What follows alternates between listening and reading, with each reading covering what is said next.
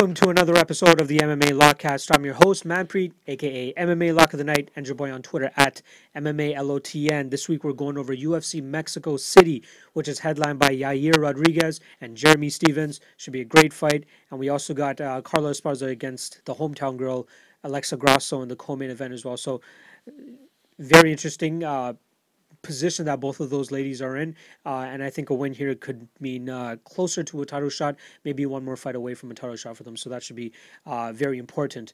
Uh, but we're going to start off the episode like we always do with the casuals. We got my man Big Rob doing the air drums on my left right now. yeah, what's going on, guys?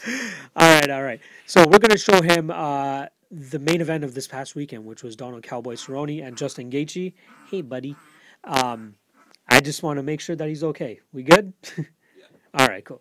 Um, Justin Gaethje versus uh, Donald Cowboy Cerrone. We were just talking about fucking how good uh, Donald Cerrone has been, and the fact that he's been around for eight years and he holds all these records for uh, the most fights, I think the most wins, I believe as well, and then also the most finishes in UFC history. Okay. And he's like, how is he able to keep up this type of pace? Yeah, And uh, he goes, Has he been getting finished? Has he been taking a beating? I'm like, We kind of went through it all the way uh, leading up to this fight, uh, which is going to be, I believe, his 30 something. I think I think I said 36 or something like that. 35 or 36th fight uh, since 2011, which is just fucking unheard dude, of. it's just crazy. I was just To be away. able to completely, like, yeah, it, I, we all know. As viewers, you know who the fuck Donald Cowboy Cerrone is, how often he fights, and how good he is for how often he fights. But let's just check out what happened with him and Justin Gaethje. So we're roughly at about one minute and ten seconds into, oh, sorry, left in the first round.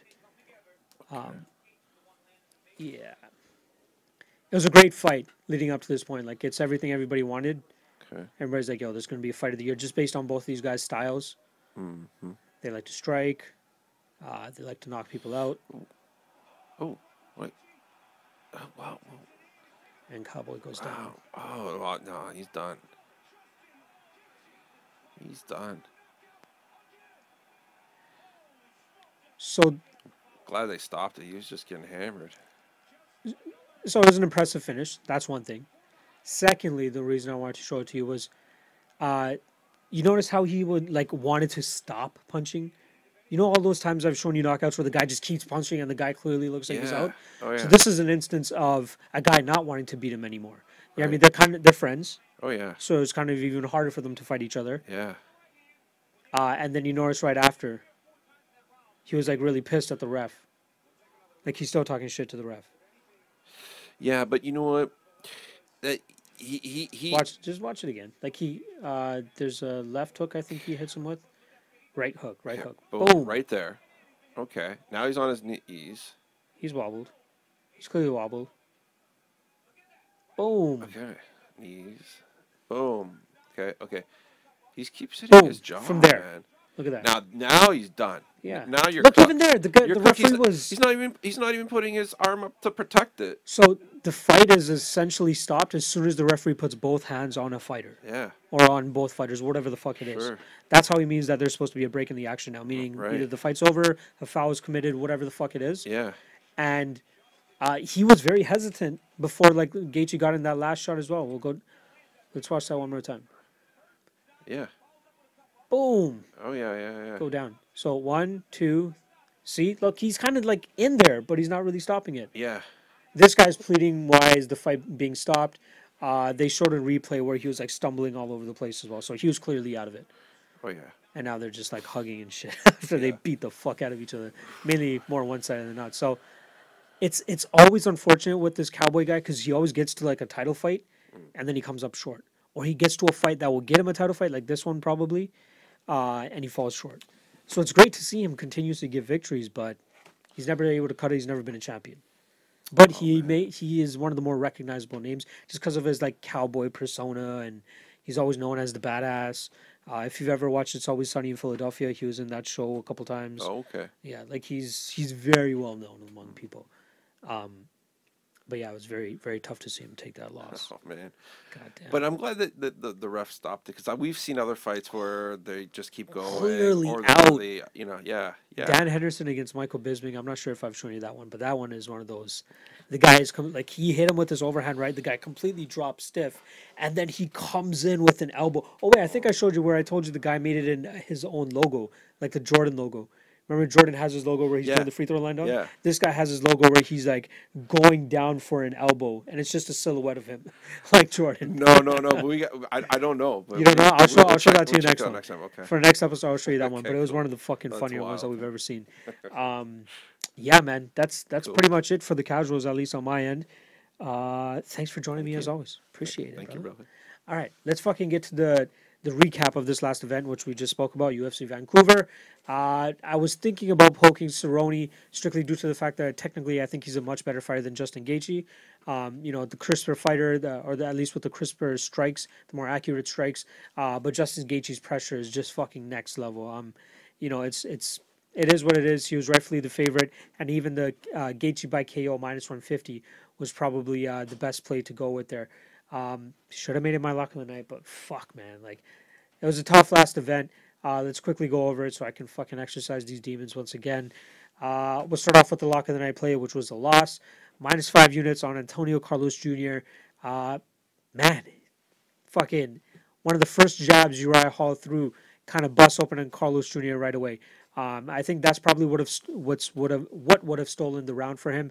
Uh, you know, for the majority of that, Antonio Carlos Jr. was kind of handling with the grappling. Definitely won the third round.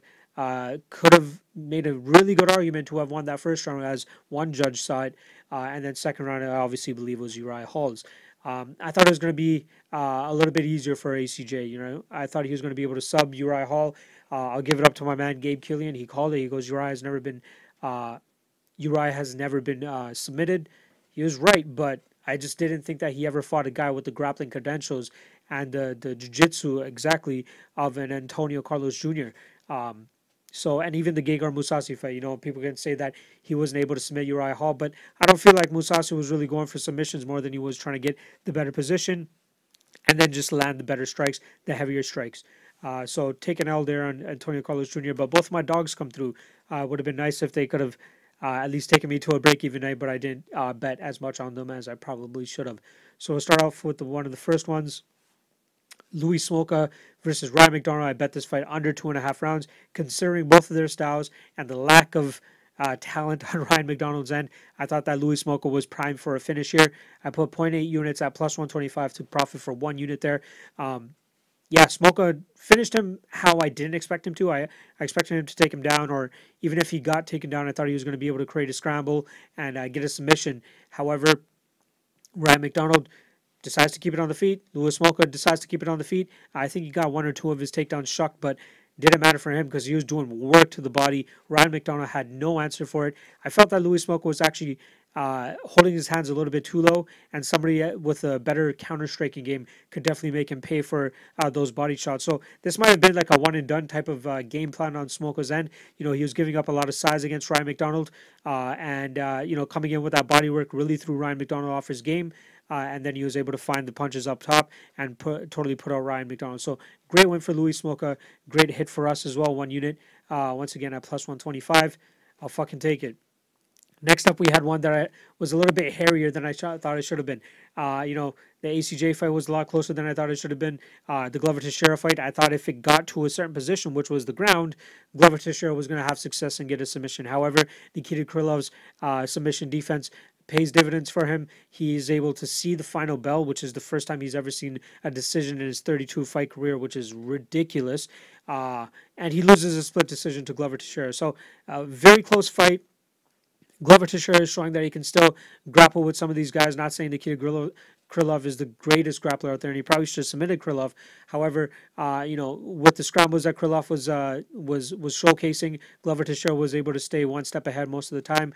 Uh, you know, survive an onslaught and then come back with his own work. Uh, so we get. Uh, 1.24 units profited at plus 103. I'll take those dog odds on Glover any fucking day. Uh, I wish I put a little bit more on him because I was very, very confident in him. But again, people always fucking say that after they after they lose an event, or sorry, they uh, they win a bet.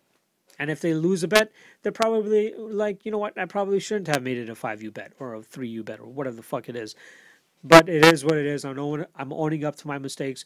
I gotta get out of this funk because uh, it's been a very uh, unfortunate run for my lock of the night plays. Man, Oof. all right, I gotta I gotta share this one. 0 and 1, 0 and 2, 0 and 3, 0 and 4, 0 and 5. Yeah, five straight lock of the night losses. That hurts, especially as somebody who is branded as MMA lock of the night. I shouldn't be going on a very, very tough skid like this, but I feel like we're going to be getting it back this weekend at UFC Mexico City. That is definitely what a degenerate says. but I'm in this game for the fucking long haul, and we're gonna f- see this shit through. And we're gonna. I, I know I'm talented enough to fucking do this shit. I know I can see things that other people can't see. Uh, I just got to be a little bit better with it. Be a little bit more uh, comf- confident in my plus money plays, and not just being pussy and putting 0.8 units or one unit on, on these things. Uh, and I feel like I'm gonna have one for this upcoming week. All right, so let's just get the fuck right into the card. Uh, apologies for all the swearing, guys. It's just in my vocabulary, and I can't I can't get rid of it. I'm sorry. Uh, UFC Mexico City, decent card all around. I heard a lot of people calling it salty. The funny thing is, they call almost every card salty now.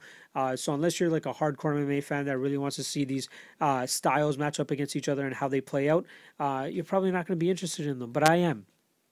You got Sergio Pettis as the fourth, fourth fight of the night, introducing Tyson Nam, or I should say, welcoming Tyson Nam to the UFC flyweight division. He's been a pretty big staple outside of the UFC, and it's you know about time that he gets uh, his due here. I believe he's stepping in on short notice against Sergio Pettis as well, if I'm not mistaken. Yeah, Sergio Pettis was actually supposed to fight Alex Perez. Perez hops out, and in comes Tyson Nam. I love that fight. I can't wait to to get into that with you guys. Uh, Polo Reyes against Kyle Nelson should be fun. Martin Bravo against Steven Peterson should be a great fight as well.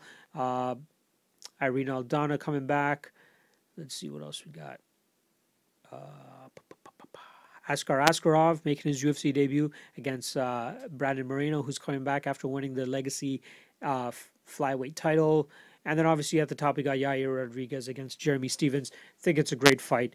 Um, stylistically, it should really test Yair Rodriguez. Um, I'm interested to see if he's going to be able to bounce back. Uh, you know, he got that W against Korean Zombie, but I think he was losing that fight, and he was one second away from uh, receiving a decision loss. Um, I actually wanted to look up and see if they actually released the judges' scorecards leading into that uh, fifth round, uh, but I didn't actually get around to it. So, if it is, it is. If it's not, it's not. But I truly think that TKZ was winning that fight going into the fifth round. Uh, and then Jeremy Stephens, coming off that Zabit fight, kind of a similar fight that he has to come up against Yair Rodriguez.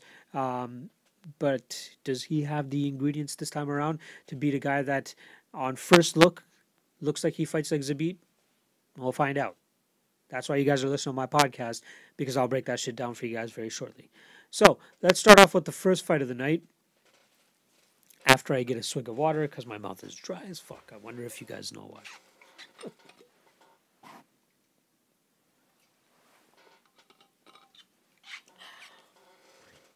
All right. Let's get into this bitch. Claudio Puelles versus Mario. Oh, sorry, Marcos Mariano. I saw this question floated out there on Twitter earlier this week. Why the fuck is Marcos Mariano in the UFC? Plain and simple. He was coming off of one win when he got uh, his boy Marcos Mariano to come in and step in against. La- I'm not sure if he stepped in. You know what? Let me confirm that. Um, yeah, this was actually a fight that was booked well in advance. I believe uh, Lando, Lando was actually close to getting cut, or actually not not even getting his uh, contract renewed after he fought Matt Frevola to a draw. Um, and somehow they managed to bring him back, and they put him up against one of Anderson Silva's boys on the same night that Anderson Silva is fighting Israel Adesanya. So I think it was kind of like a trade-off. Yes, I'll take this fight. I know it's a very tough fight for me. I might be a little bit slow now. He probably didn't say it in those words, but just let my boy hop on. Let me Artem Lobov, my guy, on over. You know what I mean? Conor McGregor did the same thing with Lobov, who never really had a very impressive uh, MMA record. However, with the graces that be, and you know the the balls that Conor had, or at least the leverage that Conor had, enough of a leverage to get Artem Lobov in. I believe that Anderson Silva was um, just as successful and took the same method uh, to bring in his boy Marcos Mariano. So, well, Mariano, uh, very, very poor fighter in my opinion. You know, uh, Lando Vannata was to win, was to defeat, goes on to defeat him with five seconds left in the first round with the Kimura, uh, and he was pretty much winning that fight the entire way. Marcos Mariano, you know, I just don't see him having much success against a young upstart in Claudio Puelles, who hasn't fought since May of 2018, where he knee barred Felipe Silva in a massive comeback uh, in the third round in a fight that he was getting completely mollywopped in.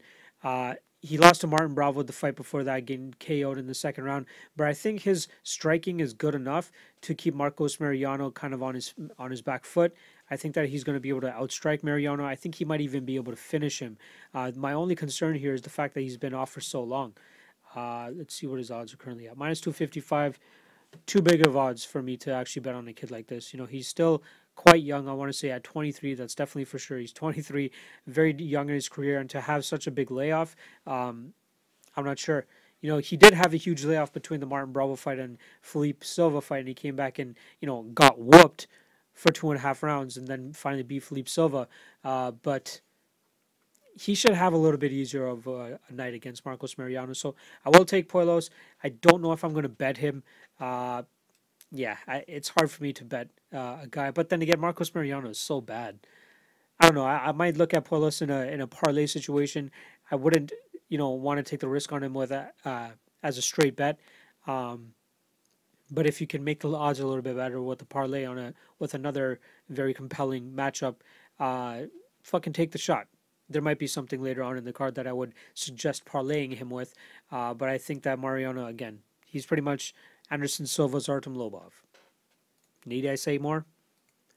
All right, next up we got Sijara Eubanks against Bethe Correia. You guys know that I love fading Bethe Correia, but I don't know if this is the price that I would look to do that at. So minus 250 is just what you can get um, Sijara Eubanks at.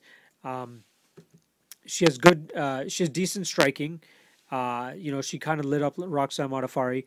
Uh, she has decent grappling, even though he was, she was completely outworked and murked pretty much by Aspen Ladd. Um, I think that Bethe Correia is going to have some trouble here against Sijara Eubanks. Uh, you know, Bethe just doesn't throw with the best, um, with the best technique. She's very sloppy with her striking. I don't think she's good at all. Um, Sijara Eubanks, you know, not the greatest fighter either. However, I do believe that uh, she can definitely win this fight with the better footwork, uh, the better technical striking, which I'm not going to say it's the greatest, but it's definitely better than whatever Bethe Correia is going to be throwing at her.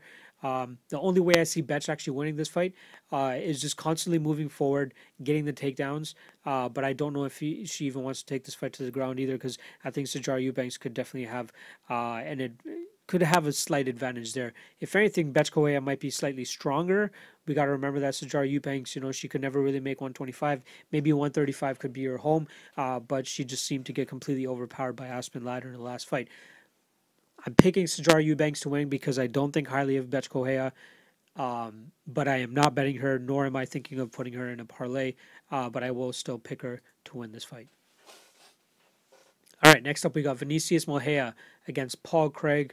Uh, these guys, you know what? Let me just pull this over here. There we go. Bang. Uh, Vinicius Moreira, minus 120. Paul Craig, plus, two, plus 100. This is almost like a. This is pretty much a grappler's delight. Uh, and knowing that simple fact, this will probably turn out to be a striking battle.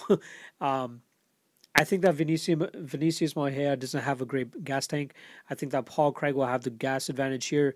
I think that uh, the the jiu-jitsu is a little bit of a wash. However, if one guy can rock the other, I think he's going to have the advantage to be able to latch, latch onto any type of submission. Uh,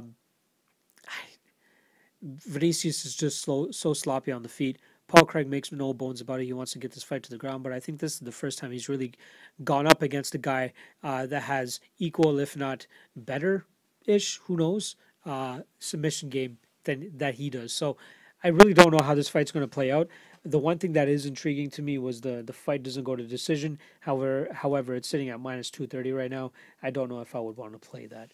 Uh, maybe I don't know. If it gets below minus 200, I might think about taking a small poke at it. However, I like uh, I like Paul Craig um, to pretty much out cardio Vinicius Moreira here. Stay out of any bad uh, chokes or anything like that, uh, any submissions, and I think that he'll pull off the victory here against Vinicius Moreira. I'm going to say third round TKO. Uh, maybe if even Vinicius gives up some sort of submission uh, after gassing, I believe. Unfortunate that Jimmy Crute has a Kimura victory over Paul Craig. Um, but I think that Craig was just getting beat in that fight too. All right, next up we got Sergio Pettis against Tyson Nam. Minus 280 on Sergio Pettis, plus 240 on Tyson Nam.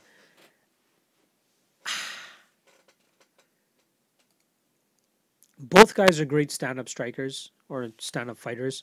Uh, I think uh, Sergio Pettis has more of that Taekwondo background. Uh, you know, he has, I believe he'll have a little bit better movement here than Tyson Nam. I think that he'll have the better jiu-jitsu as well than Tyson Nam. Uh, will he be able to get Sergio or Tyson Nam down? I'm not 100% sure.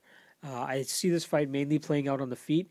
I could see a possible finish too, plus 180. Ooh. And the price is getting better. I might take a small poke at Sergio Pettis versus Tyson Nam. Uh, it'll probably be like over under two and a half. I might take a small poke at under two and a half whenever that line comes out. Plus 180 for the fight doesn't go to decision. Uh, but I like, uh, you know, Tyson Nam uh, likes to strike. Sergio Pettis likes to strike. I think there's going to be a lot of openings for these guys uh, to to land on, on each other. And I think uh, I know I've seen Tyson Nam get clipped in the past. Uh, you know he has been dropped, especially by his last opponent as well. In a fight that pretty much went all five rounds, I believe it did. Yeah, he won a decision victory over Shojin Miki, who's a guy that's six and four and was landing quite a lot on Tyson Nam. So that's got to be kind of concerning. I think that Sergio Pettis has the stinging uh, ability to kind of put Tyson Nam on his butt. Maybe he could catch a submission from there. Uh, I do like Sergio Pettis. I think the odds are just a little bit too wide, uh, but I do definitely find a little bit of value on the fight doesn't go to decision. So I might be betting that. I highly suggest that you guys wait until the under two and a half gets gets out or comes out. That's what I think I'm going to do as well. Uh, we could probably even get plus 200 if the odds keep trending in this range. Uh, but I do like just how these guys match up stylistically and, you know, Sergio Pettis hasn't really had a finish in any of his UFC fights since he fought Ryan Benoit way back at UFC 185. However, with the way these guys line up, uh, I wouldn't be surprised to see either of them uh, get a finish. Um, so I do, I do like again. I it all comes down to stylistically how these guys fight. Um, it could be one guy himself having that reckless abandon, having that um, that ingredient that I talk about that will almost surely uh, notch a, a fight doesn't go to decision bet. However, in this case, it's just how these guys are able to to match up with each other. Both guys are hittable. Both guys have some stinging power, and then I like Sergio Pettis' ground game as well to possibly follow up with the submission after dropping Tyson uh, Tyson Nam. But Nam's been around the fucking scene, and if if most of, most of you guys are you know have been fans for uh, of MMA for a long time, like pre Conor as well, uh, you'll remember that he upset Eduardo Dantas, who was the who was the current or sorry, who was the the bantamweight champion of Bellator at the time. He took a fight for Shooto, and then he got finished on one round uh, by Tyson Nam. Uh, but then after that, he kind of went on a little bit of a dry spell. Lost to Marlon Moraes, no biggie. Lost to Corey Bollinger, not the biggest name. Lost to Jeremy Labano, Jeremiah Labiano, who just lost to um, Gallagher, whatever the fuck his name is. James Gallagher, and then he lost to Fernando Vieira after that. But since then, you know, he beat the guy that beat Rachel Ostovich, unfortunately. Uh, had a big last second win over Ali Bagautinov. Um, yeah, he, he's put together a pretty impressive record after that four uh, four fight losing streak that he was on between 2013 and 2014. Uh, and I think that this is kind of the perfect time for him to really get into the UFC. Uh, 35, unfortunately, but at least he still has uh, some power, I believe. And I think this is a perfect matchup for him, too. So I'm going to go with uh, Sergio Pettis here, though. I think that he drops Tyson Nam and he locks on a submission, and we get a finish, let's say, second round. All right, next up, we got Angela Hill versus Ariane Carnelossi. Carnelossi gives me a little bit of a Wagner Prado type of uh, vibe. One with how she looks, and two her physique. I would say okay, maybe like a John Lineker type body, and uh, a Wagner Prado type face, and she fights like both of them. She she likes going forward. She likes uh, pretty much striking, breaking these girls. Uh, she in her last fight against Caitlin Souza, she pretty much rocked the girl right off the bat, and then continued to put the pressure on her, and then eventually beating her by body kick uh, near the ending of the third round. I like her style. She could easily win uh, against Angela Angela Hill based on forward movement and uh, striking. I think that Angela Hill is going to be able to hit her more. Uh, you know, Ariane is definitely hittable with the style that she brings. So it's going to come down to what judges really, um, what the judges really favor in that aspect. Um, is it going to be Angela Hill's counter striking, or is it going to be Ariane's uh, forward movement? Um, and just you know, lo- looking like she has the octagon control. Um, so I wouldn't mind a small bet on Ariane Carnelossi, uh, you know, especially at plus money. Uh, I'm going to look into this fight a little bit more. However, uh, just just based on do, those two things alone and what I've seen from uh, Ariane, um, I think that she has just with her style alone. I think she has a good chance of beating uh, Angela Hill here. Let's see. Carnelossi by decision is plus 190, and her to win inside the distance is plus 465. But uh, I'm gonna say I'm gonna take Carnelossi by decision. Uh, I, ju- I just don't think highly of Angela Hill anymore. You know, after she let me down with that Randa Markos armbar, you got to question her um, fight IQ. You got to question the fact that you know she's coming off another loss to Xiaonan Yan. Uh, but I like I like Carnelossi here. I think she stretches it to 13 wins and one loss. Uh, I'm going to take her by decision. Let me get some more water. Sorry. And I don't know why I even just coughed into the mic like a dumbass. All right, let's get back into this. Marco Polo Reyes against Kyle Nelson. This fight's lined very closely as well. Minus 125 for Kyle Nelson, plus 105 for Marco Polo Reyes. Polo Reyes has been on a little bit of a tough stretch. Two straight finishes. Uh, last one relatively quick, quickly against Drew Dober, who just put him out quickly, one minute and seven seconds into the fight with a left cross. Great win for him. Um, I'm I, liked the the improvements that Polo Reyes showed in his fight against uh, Damir Hadzovic. Uh, you know, he went out there and quickly finished Matt Frevola with one minute into the first round, so he didn't really get to see much of his game. But we know that he's a good striker. He used to be durable, especially in that fight against Lil Dong. Um, but I think that's slowly coming back to bite him in the butt now. Uh, he's 34 years old. Uh, this is going to be his 15th fight. Kyle Nelson though throws throws a lot of heat.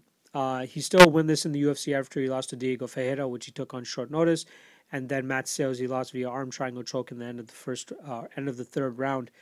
Um, I like Kyle Nelson here, especially with the odds so close and how Marco Polo Reyes has been looking. Uh, Kyle Nelson throws with a lot of heat. I think that he'll be successful in finding Polo Reyes' chin. Uh, I think he could put him out see what the fight doesn't go to decision. Minus 265 on the fight doesn't go to decision. Way out of my range, I believe. so I'm going to stay away from that. But I like this fight. I like I like this fight uh, for Kyle Nelson. I think he finishes Polo Reyes. You know what? I'm going to retract my statement about minus 265 being too out of my range. I'm going to see where that line is a little bit later this week. I might even hammer that shit too. I already have a lock of the night played uh, that I've played, um, which I'm going to get into later in this card. However, uh, now that I'm thinking about it a little bit harder, I do like Polo Reyes and Kyle Nelson does not go to decision. So I'll definitely look into that a little bit further once we get into uh, into this more into this fight week. It's only Monday, guys. All right, uh, so I'm going to take Kyle Nelson by first round KO. Uh, yeah, just watch out for his hands. He has heavy, heavy hands. Next up, we got Jose Alberto Quinones versus Carlo Huachin. So this is actually the first play I've made of the card. Um, Carlos Huachin is around plus 130 right now. Jose Quinones is minus 150. Starting off with Huachin, who I actually have a bet on. He's coming off a loss to Raoni Barcelos, but Barcelos is a motherfucker, so you can't really bang on him for that. Uh, but in his last fight, um, he was able to get the finish against uh, Marcelino Cavalcante. This guy throws with such heat and he shows decent takedown defense. So I think that even if uh, Quinones is trying to take this fight to the ground, he's not going to be able to. I think Huachin. Uh, is going to be able to land early and often on Jose Quinones, and he's going to make it very hard for Quinones to complete any type of takedown. Uh, Carlos just throw, like I said, he throws with a lot of heat. He loves his overhand right. Uh, he has very good uppercuts as well. But with Jose Alberto Quinones, this guy makes no doubt about it. This guy even tattooed on his chest jiu-jitsu, which is unfortunate that he got tapped out in his last fight against Nathaniel Wood. However, uh, that's where he feels most most comfortable in his fights. I think that's where he wants to try to get Carlos Huachin. But Huachin is very difficult to take down. And uh, doesn't really have the best takedowns per se. Um, he's decent on the feet, but he doesn't throw with much, uh, you know, reckless abandon or doesn't really have much power behind those hands. And I think that Carlos Huachin, as long as this fight stays on the feet, is going to have a lot of success against Quinones. And I think he could definitely finish him as well. So I like the fight doesn't go to decision in this, strictly due to the fact that, um, you know, if Huachin wants to, uh, could knock him out. And then you got Quinones who could possibly submit him. Plus 135 for the fight doesn't go to decision. It opened at plus 150. So, man, I'm liking a lot of these fight doesn't go to decision odds. so this might be another underdog uh, fight doesn't go decision that I take. Or you know what, Sergio Pettis versus Tyson. Now I'm gonna I'm gonna wait for the under two and a half, uh, and then we'll see what they set the Huachin Quinones one. I think they'll set it at minus or sorry at over under one and a half. Uh, if that's the case, I'll probably look at banging on the uh, the under or sorry the the fight doesn't go to decision straight uh, at plus money, which it currently is at. So I'll wait for the over under to come out first before I make my decision on it. But I do like the fight doesn't go to decision and I do like Carlos Huachin uh, to finish him in the first round. Need some water.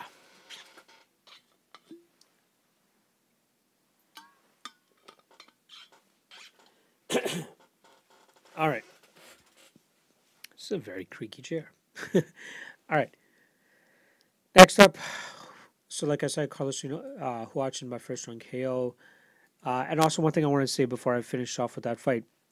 I don't like double dipping on fights. You know, I mean, I don't like betting on more than one thing in a fight. I probably should just bet uh, Carlos Huachin inside the distance, which is right now at plus 335. Holy shit balls. I feel like that's going to get bet down by the time you guys see this. So, if you guys see this and you can get plus 300 or better on Huachin inside the distance, I would definitely take a small poke on that. All right. Uh, next up, Martin Bravo against Steven Peterson. This is another banger of a fight. And another fight that I'm surprised is that plus money for the fight doesn't go to decision. So I was thinking about betting Steven Peterson, but I think I'll just go with the fight doesn't go to decision at plus money. What the fuck, guys? This is insane. I'm gonna I am going to bet that. I am more than likely going to bet that. Let's break down as to why I would want to bet that. So let's start off with Steven Peterson. You know, He's gone to a decision in his last three, four, four fights. Uh, but the way that this guy fights is pretty much forward, wants to strike, uh, wants to pretty much lay the heat on you and the pressure on you. And the way Martin Bravo matches up with them too is this is a guy that likes to you know counter strike. He has great hands. He has a lot of power behind his hands too. Unfortunate that he couldn't get the win over Alex Caceres last time around. However, I thought he had a good chance of even winning that fight, or you could even get it to him due to the fact that it was a split decision. Uh, I thought he won that fight too. I'll just say that. But with Steven Peterson, this guy is tough and gritty as fuck. I think both guys have opportunities to finish this fight.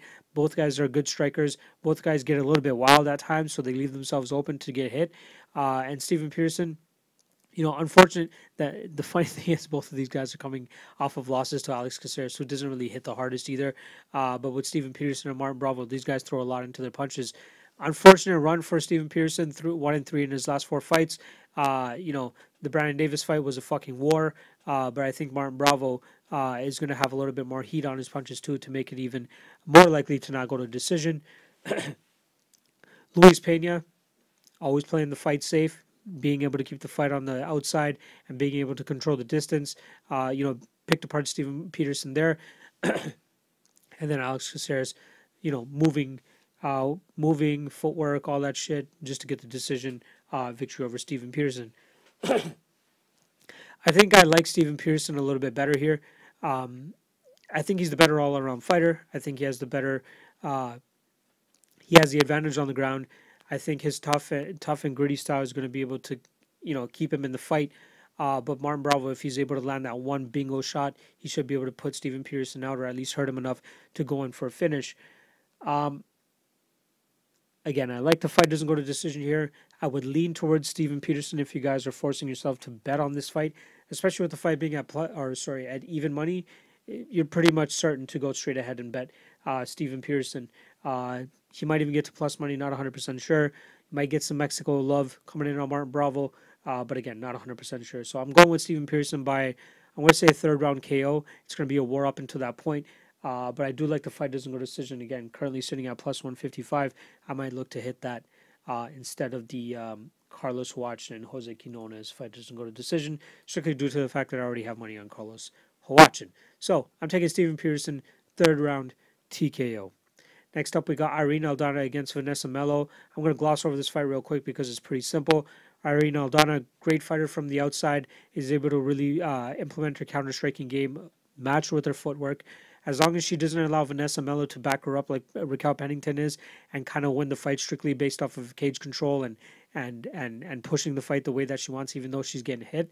Um, I think Pennington does a much better job of that than M- Vanessa Melo is able to. So I think that Van- Vanessa Melo may try to implement that forward pressure, but I think all these shots uh, from Irene Aldana are gonna, uh, you know, they're gonna they're gonna add up. Uh, they're gonna hurt Vanessa Melo, uh, and I think that uh, Irene Aldana runs away with the uh, decision victory here. Um, yeah, there's just a lot of holes in Vanessa Melo's game. I wouldn't even be surprised to see Irene Aldana try to take this fight to the ground, but I think that she'll be comfortable enough on the feet uh, to pick apart Vanessa Melo, bust her up, and get a decision victory from the judges. That brings me to the next fight, which I have a lock of the night play on. Askar Askarov against Brandon Moreno. Great fight for both guys. Uh, Askar Askarov making his UFC debut, while Brandon Moreno is coming back after a one-fight stint in the LFA where he won their title uh, and gets the call back to the UFC to fight in his home country of Mexico. Let's start off with Askar Askarov. Great fighter, all wins by finishes. He's 10 0. He's the ACB champion. Uh, he shows pretty much a complete MMA game. In his fight against uh, Rasul, I can't even say the guy's last name, so I'm not even to bother. Uh, he comes in and he, he gets taken down uh, and, you know, shows a pretty active guard, I won't lie. Uh, is always attacking for submissions, trying to throw his legs up. He eventually gets the guillotine choke, uh, you know, after multiple attempts at getting up, and he did get up, so I'm not too worried about that. Um, so great, great win for him there. The Anthony Leon fight, great fight for him there. But the one fight that I was very much interested in was the Jose Maria Tome fight. Uh, the last time he fought him, uh, it went a great five rounds, uh, and then eventually Askarov was able to get the finish in the last round via rear naked, nope, very via Bravo choke. Uh, that was a great win for him, strictly due to the fact that he showed a lot of great uh, wrestling in that fight. Uh, he showed that he was able to deal with the guy that strikes as awkwardly as a Tome, which Brandon Moreno kind of does as well. Uh, and then he showed that he's able to get up as well if these fights are ever taken to the ground. And he submitted a BJJ black belt. Brandon Moreno has been taking a lot of time to do grappling competitions and grappling tournaments uh, since he got let go from the UFC the first time but I think that's not going to make a difference here against Askarov, who I think is going to be the stronger fighter, um, the more the more well versed grappler. Uh, I think I think he's going to have uh, even if he gets taken down by Moreno, I don't see him getting subbed. I think he has a good enough get up game as well to get himself out of those bad positions. And I think that he can win the scrambles against Brandon Moreno as well. I think he'll have no problem taking Moreno down. And I don't think he'll have much issue kind of controlling Moreno as well. I'm not going to lie, Moreno does a good job of getting back to his feet. He showed that against in his last fight uh, against uh, Maikel Perez, uh, who's a great, uh, great Cuban wrestler. Uh, however, uh, you know, I think that the gas tank really played a factor there for uh, Perez, and I think that Moreno was able to, you know, hurt him obviously on the feet and then get the finish with some ground and pound. Uh, I don't think that is going to have that that uh, type of. Askarov's not going to have those issues with his gas tank. I know this is in Mexico City, which has you know a higher altitude and Fighters are going to gas quicker. I get that 100%. But Askarov has shown that he can go five rounds without much issue and still get finishes in there as well. So I think Moreno is going to be very well conditioned for this fight. I think Askarov is going to be very well conditioned for this fight. Both guys are not going to have any type of cardio dump, in my opinion. And I think that Askarov is actually going to come out of this fight uh, with a decision victory. Um, I think that he controls Moreno. Um, I like Moreno's toughness you know, one thing you got to give Moreno as well is he's come up against a lot of elite competition. Uh, let's just look at his last two fights uh, before he got kicked from the UFC, or his last three fights. He had a rear naked choke win over Dustin Ortiz. He lost to Sergio Pettis via decision, and then he lost to Alexandre Pantoja by by decision as well. Um, very durable guy. Um, and I think that uh, he's going to show that durability against Askarov as well, but I think he's going to get handled for all three rounds as well. So I love Askarov in this spot. Very disciplined striker, very good grappler. He has all the advantages over Brandon Moreno. I love fading. I love fading Brandon Moreno as well. It's been very profitable for me, and I think I can call this fight as well. And I think that Askarov makes his name in the UFC by coming in and getting a victory over Askar, or sorry, over Brandon Moreno here. All right, next up we got Carla Esparza versus Alexa Grasso. Uh, Carla Esparza coming into this fight after her victory over uh, Virna Jandiroba. She got a decision victory there where she completely grinded her out. Uh, Virna, you know, very dangerous on the feet. Carla Esparza was able to hang around enough to implement her grappling game, and I think that we might get the same type of fight here against Alexa Grasso. You can't really compare Carla Esparza and Tatiana Suarez you know, we saw the differences between them. Uh, obviously, when Carlos Esparza and Tatiana fight, uh, but I think that Carlos Esparza's wrestling pedigree alone is going to be enough to get Alexa Grasso down. I don't think it's going to look as vicious as Tatiana against Alexa Grasso did, but I think that Carlos Esparza is going to be able to steal enough rounds uh, and steal enough takedowns uh, to come away with the decision victory here. So her at plus money is actually a little bit intriguing. It's getting closer to a little bit around even money, so I'm going to wait out throughout the week. I think there might be some more money coming in on Alexa Grasso, so that might give us a better price on Carlos Esparza. But I'm going to take Esparza by, by, by decision. You know, Grasso has great stand up, and I think she's obviously going to have the advantage there. But I don't think she does a good enough job in terms of keeping her distance, especially more against these girls that are grapple heavy. Again, not comparing Tatiana and Carla Esparza, but they do have the same type of game plan, which is kind of get this fight to the ground uh, and try to work the game from there. Tatiana a little bit more aggressive than a Carla Esparza, but I think that Esparza opens up a lot of uh, advantages for herself once she once she is able to get this fight to hit the mat. So I'd like her at plus money. I'm going to take her to to win by decision. But if Grasso is able to stuff those takedowns, it's going to be a long night for Carlos Esparza. So uh, I'm going to be a little bit worried about betting Carlos Esparza. However, if her odds get to like a plus 150 or something somehow miraculously, like the best price best price you can get on her right now is plus 105. I wouldn't really take the shot right now. I would wait till it gets a little bit better. Um, and by all means, if you guys somehow get Alexa Grasso in the minus 110 plus 100 range, I think that she's worth the bet as well. But y'all know me. I favor the grappler, and that's definitely something I do in this fight as well. So I'm taking Carla Carla Esparza by decision. Next up, we got our main event of the evening. We got hometown boy Yair Rodriguez, who's coming off a last second monumental victory over Korean zombie Chan Sung Jung. One of the craziest knockouts we'll ever see. Uh, you know, crazy elbow, reverse elbow, whatever the fuck you want to call it. And Chan Sung Jung, uh, you know, I believe he was on his way to a victory. I thought he was going to win that fight. However, uh, he comes up short by a second, and Yair Rodriguez gets a crazy finish there. So um, that fight was almost a year ago, which is ridiculous that Yair Rodriguez hasn't fought since then. I believe he broke his foot or something. He had some sort of injury coming off of that fight.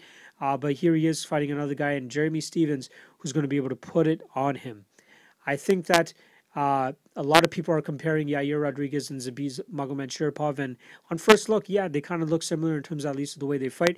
But I gotta give the edge to Zabit in terms of better uh, footwork, better distance management, better in and out striking without getting hit as bad or hit as hard. Um, and that's where I think that the difference maker is. I am certainly shocked that this fight is lined as closely as it currently is. Um, I'm looking to get Jeremy Stephens at plus money. I am almost 2.5 units percent sure. 2.5 unit percent. that sounds so fucking stupid.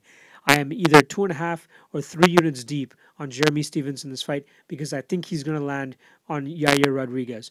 Uh, Yair gets hit doesn't use his footwork to the best of his ability. He does a good job with his kicks to try and maintain his dis- distance in some of these fights. But when guys are really putting it on him and they like that forward pressure, I think that's where Yair Rodriguez really breaks. So I think that Jeremy Stephens is going to have a lot more success than some of these guys. And I think that he might even be able to put out Yair Rodriguez. Um, he has a lot of heat. Uh, he has a good jab. Uh, you know, a lot of people are just banking on Jeremy Stephens from his last fight against Zabit, kind of just winging shots, trying to look for these shots. But uh, Zabit does a lot better job, better of a job circling out, moving his feet uh, than I believe Yair Rodriguez does. The one interesting thing here, though, is the only reason I'm not really going lock of the night deep on Jeremy Stephens is if Yair Rodriguez tries to change the game up and tries to go more takedown heavy. I don't think that's actually going to happen, and I do believe in Jeremy Stephens's uh, takedown defense enough to that he's going to be able to keep this fight on the feet. I'm just worried more so about the fact that how much it's going to throw off Jeremy Stephens' game. The guy is a vet. Somebody put out a crazy stat out there that he has the most losses in UFC history, but he's hung around for this fucking long. How how long has Jeremy Stephens been in the fucking UFC? He's 28 and 16. Uh, he made his UFC debut at UFC 71, which was 2007, May of 2007. So 12 years ago, and he has he has you know he has a litany of losses scattered throughout his record. He's currently on a two-fight losing streak, but to Jose Aldo in a fight that he was doing decently in, I want you know possibly could be winning until he got hit with that body punch, and then Zabit Magomedsharipov, who's probably one of the best fighters in that division right now.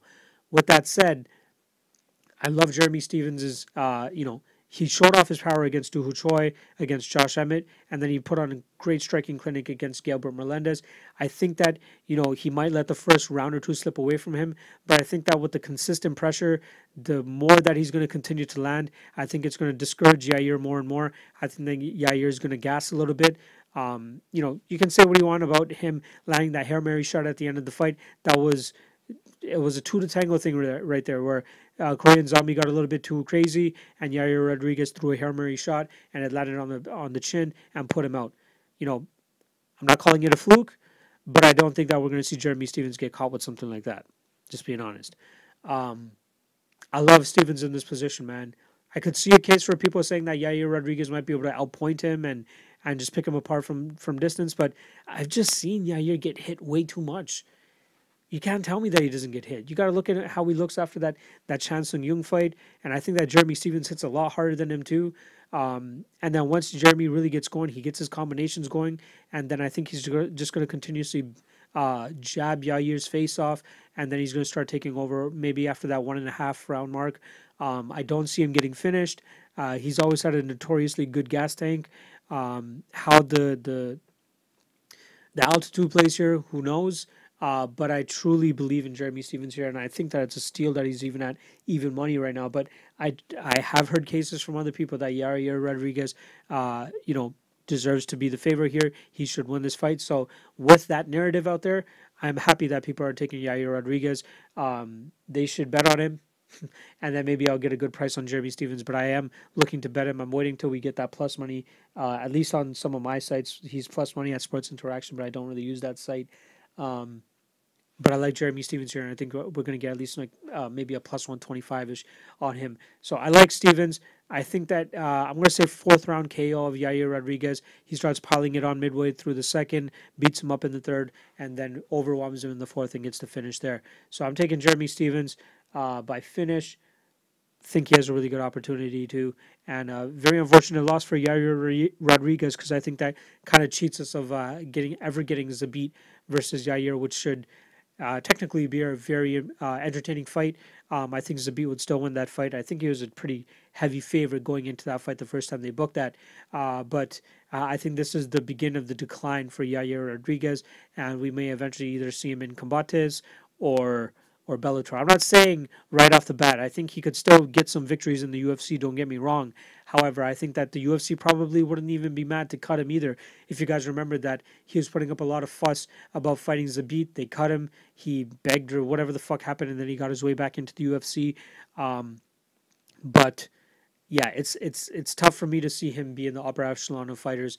Uh, and if he goes out there and completely outspoint Jeremy Stephens, I will be very impressed, and I will I'll take it on the chin, but I really think that this is Jeremy Stephens' fight to win, and he has the perfect, uh, you know, perfect hands, uh, perfect veterancy, perfect experience, I should say, um, and the movement to do it as well. So uh, he's gonna have to, you know, endure that first round and a half. But I think that once he starts landing on Yair Rodriguez, it's gonna be his game, and he's gonna take it from there and get that fourth round finish. So bang. There's a couple dog plays for you on the card right there. Um, one that I've already played in Claudio, or sorry, in Carlos Huachin. Got my lock of the night play on Askar Askarov, uh, and then I'm looking to play. Um, fight doesn't go to decision. I can't fucking even use this mic right now. But the fight doesn't go to decision. I, I believe the the Bravo and Peterson fight, uh, possibly lock of the night on Nelson Polo Reyes fight doesn't go to decision. Uh, I want to see where that line shakes out to, uh, and then the under in the Sergio Pettis and Tyson Nam fight. I think those fights definitely have really good value uh, in terms of uh, not going to decision or at least going under two and a half, which I believe the Sergio and Tyson Nam sh- fight should be. But I'm going to be going uh, at least two and a half to three units deep on Jeremy Stephens as well. Some great, great value here, in my opinion. I think there's a lot of great betting lines here, a lot of plays that you guys could look at, but just be wary of your bankroll. Don't go too shit crazy. Uh, but I think I'm going to have some, several plays for this card as well, so I'm looking forward to that. That's pretty much it on my end. Um, MMALOTN.ca for everything you guys need from me. At MMALOTN on Twitter. I'm always reachable. You guys can hit me in the comments in this YouTube video, or if you guys are listening on the podcast, just hop on the Twitterverse, hit me up, and I'm always responsive. I always love talking to you guys. That's cool. Make sure you guys subscribe because that fucking helps a brother out. Uh, like the video. Uh, yeah, that's about it. I'll be back next week to break down, I believe it's UFC Copenhagen, which is headlined by Jared Cannonier and Jack Hermansson.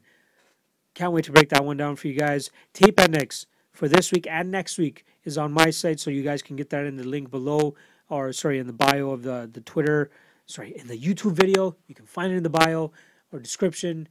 And uh, it'll obviously be posted on my Twitter account as well, so you guys can check that out. Everything you guys need a click away to help you with your gambling needs uh, on MMA uh, to prep for UFC Mexico City. That's it. I'm done. We're out. Peace. Later.